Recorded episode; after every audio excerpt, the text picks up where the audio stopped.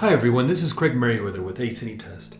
Test anxiety can not only have a psychological impact while taking a test, you know, fuzzy thinking, um, you know, not being able to concentrate, lack of confidence, but it can also have a physiological effect on the body. In fact, lots of us come to discover that we indeed suffer from test anxiety because of the way we feel right before a test or during a test. And it can be anything from feeling a little bit of butterflies in your stomach to a full blown panic attack.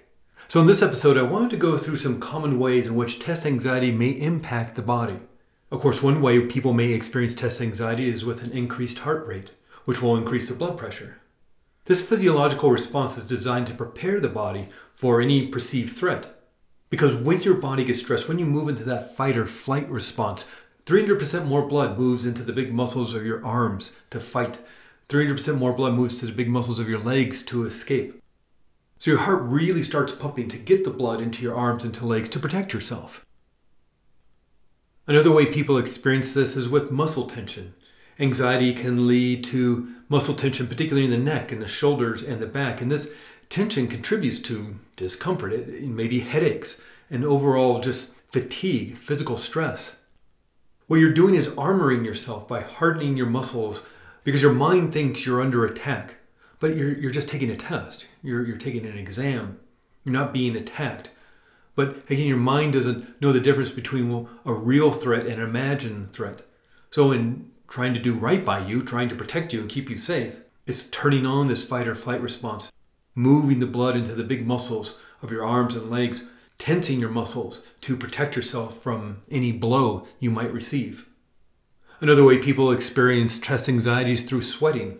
And this can be particularly noticeable in the palms of your hands, your, your underarms, and forehead. But this is different than regular sweat.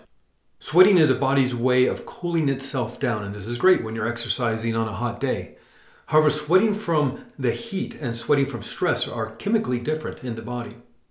So, when the body gets hot, like on a really hot day or when you're exercising, sweat is released by the sweat glands, which open onto the surface of the skin and cover most of the body. This sweat is made up of water, salt, and potassium and sits on the top of the skin. When this moisture evaporates, the body cools down.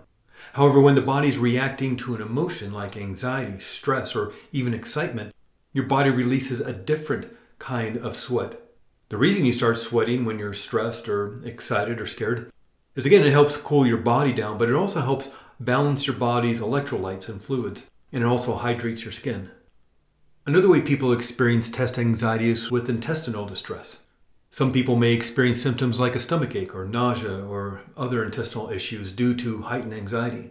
Part of the issue with the digestive system is that that blood supply that's going to your arms and your legs has to come from somewhere.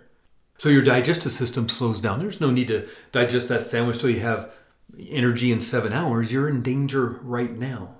This is also why people get sick when they're stressed because their immune system starts to slow down. You know, in fact, one of the issues with irritable bowel syndrome is hypervigilance, stress, and anxiety. That's the main cause of IBS, irritable bowel syndrome. And so, one of the interesting research studies that uh, came about about oh, probably 30 years ago at this point is that hypnotherapy is one of the best cures for irritable bowel syndrome.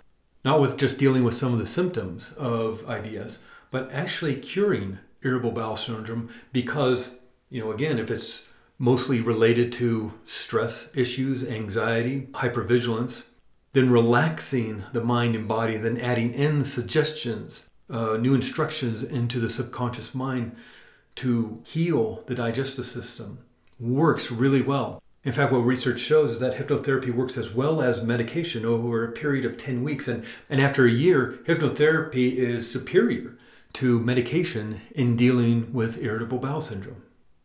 Another way people experience anxiety and stress, especially around tests, is with shallow breathing. And this is because people tend to tighten the stomach muscles. They're waiting for that one two punch uh, because they feel they're under threat. So they can't get those big abdominal breaths, those big belly breaths.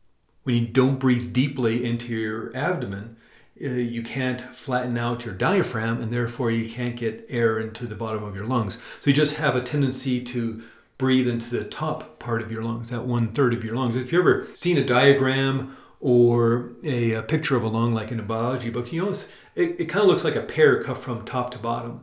So if you're just stress breathing, getting that breath into the top third of your lungs, it's there's really not a whole lot of lung up there. If you feel where your rib cage is, it's like two inches from your hip bones. Your lungs are huge. By breathing deeply into your abdomen and therefore into the bottom of your lungs, you can bring in a lot of oxygen. Now, a big problem of shallow breathing is that 20% of the oxygen you breathe in goes directly to your brain.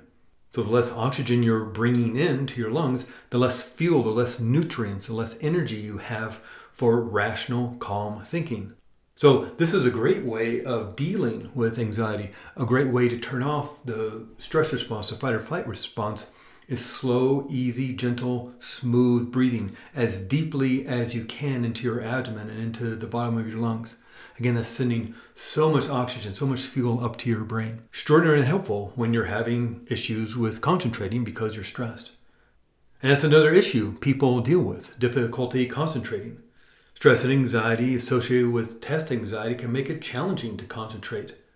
Feeling that fear around a test can make it really difficult to focus on the task at hand.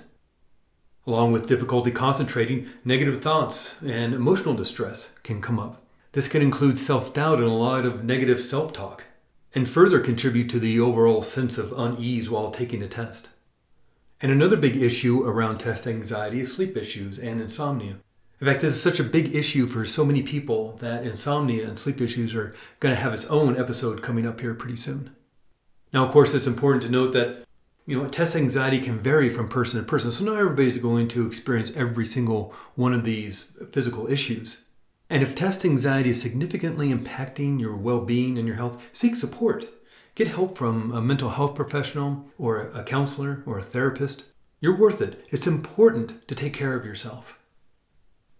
Thanks for listening. And as my gift to you, go to aceanytest.com and there you can download for free five different recordings to program yourself for confidence. That's for you to have and to share. And if you or a loved one struggles with test anxiety, whether you get really nervous before an exam or an audition, job interview, or giving a presentation or a speech in front of a bunch of people, then check out the ACE Any Test online training program. It's the most comprehensive course for test anxiety relief. There are 12 lessons filled with techniques and strategies for turning off the fight or flight stress response and for building super confidence. There's over six hours of video training, over 40 recordings to download and practice with, and over 20 PDF worksheets to print out so you have the techniques right in front of you.